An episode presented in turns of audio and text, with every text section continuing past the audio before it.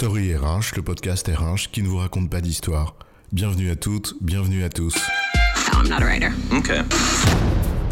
Dans cet épisode, nous allons nous interroger sur les raisons pour lesquelles les entreprises adoptent les modes managériels.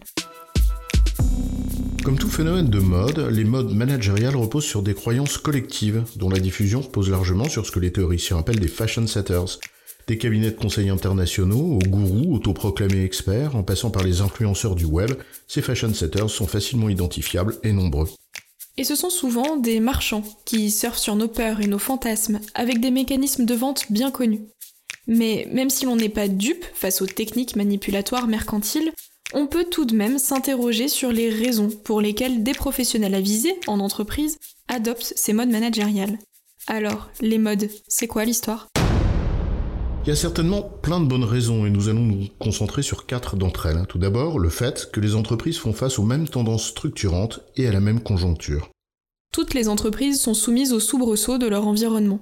Alors même si on ne va pas comparer les difficultés auxquelles une grande entreprise mondiale du luxe par exemple et une PME industrielle locale sont confrontées, certaines tendances majeures traversent continents, frontières et secteurs d'activité et affectent, de fait, la vie des entreprises et celle de leur écosystème.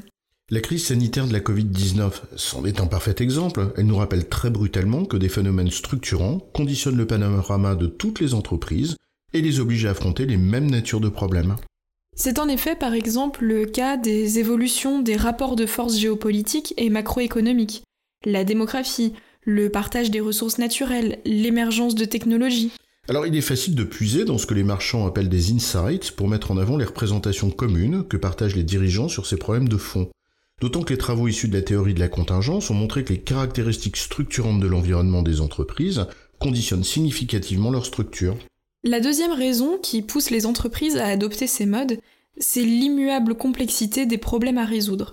Et ces problèmes ne proviennent pas uniquement des caractéristiques de leur environnement, mais aussi de la complexité inhérente de ce qu'elles ont elles-mêmes à gérer. Par exemple, la nécessité de combiner des modèles organisationnels qui favorisent l'efficacité et la productivité, comme le modèle taylorien, et ceux qui favorisent l'innovation et l'adaptation, mais ça, c'est un autre sujet. Un autre sujet, certes, mais qui explique quand même en grande partie les tendances managériales de ces 40 dernières années.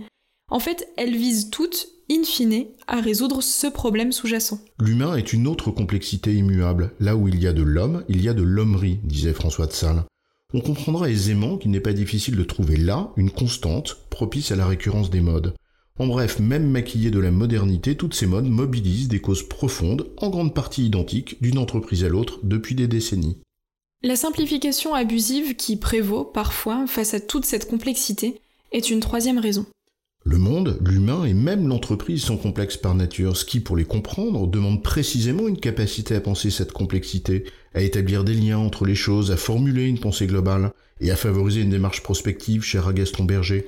Oui, mais on n'a pas le temps pour ça, Patrick. La vie des affaires a besoin de décisions et d'actions rapides.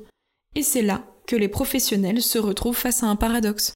Là où il conviendrait, en théorie, de privilégier un temps pour la réflexion et un autre pour l'action, le réflexe protecteur et rassurant consiste à simplifier exagérément. On pourrait parler ici de la tyrannie du concret, ou encore des biais cognitifs qui constituent un excellent cocktail qui nous pousse à adopter des modes managériels en privilégiant donc la facilité. Enfin, l'adoption des modes managériels repose également sur notre absence de mémoire, voire même peut-être sur notre consanguinité. À force de penser uniformément, entre soi, on finit par ne plus penser du tout. Le manque de diversité conforte évidemment le risque d'adopter une représentation uniforme des problèmes, et donc une pensée unique quant aux solutions pour y répondre. D'autant plus que les risques et les contraintes normatives auxquelles nous sommes confrontés ne nous invitent pas vraiment à adopter une pensée dissidente, à sortir du cadre établi, à porter une voix originale, à formuler une critique, de peur d'être appelé à l'ordre. Et eh oui, en tuant le fou du roi, on assassine le roi lui-même, en l'isolant dans sa tour d'ivoire et en le condamnant de fait à se couper du réel. Et non seulement on n'écoute pas le fou du roi, l'impertinence pertinente, mais en plus on se complaît à croire que l'on a réinventé l'eau chaude à chaque fois qu'on a une nouvelle idée, bien que celle-ci ait déjà été revisitée depuis des lustres. Et cette absence de mémoire conduit à amplifier cette forme de consanguinité, propice à la fabrication d'entendements communs et de représentations simplistes qui font le lit des modes. On l'a vu, il y a de nombreuses raisons d'adopter ces modes managériels.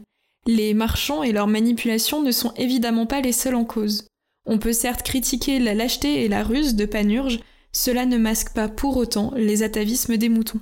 Il n'y a rien de plus stable en vérité que l'existence de modes. Le problème n'est donc pas dans leur existence, car elle présente aussi des avantages, comme ouvrir les yeux sur de bonnes idées par exemple, mais dans leur adoption aveugle, qui conduit les paresseux à copier-coller sans autre forme d'esprit critique. L'enjeu réside donc bien dans ce que l'entreprise met en œuvre pour préserver et développer l'esprit critique. Faute de quoi, avec Milan Kundera, nous pourrons affirmer que, je cite, le cœur serré, je pense au jour où Panurge ne fera plus rire. En résumé, l'adoption des modes managériales ne repose pas uniquement sur les techniques des marchands, mais également sur quatre facteurs. 1. Le fait que les entreprises sont confrontées aux mêmes tendances structurantes et à la même conjoncture. 2. L'immuable complexité d'une partie des problèmes qu'elles ont à résoudre. 3. La simplification dont elles abusent parfois face à cette complexité. Et 4. Le manque de diversité et l'absence de mémoire qui renforcent l'unicité de la pensée. Il convient donc d'écouter ce que ces modes ont à nous apprendre, de s'en inspirer s'il le faut, tout en gardant notre esprit critique aussi aiguisé que possible. J'ai bon, chef? Oui, tu as bon, mais on va pas en faire toute une histoire.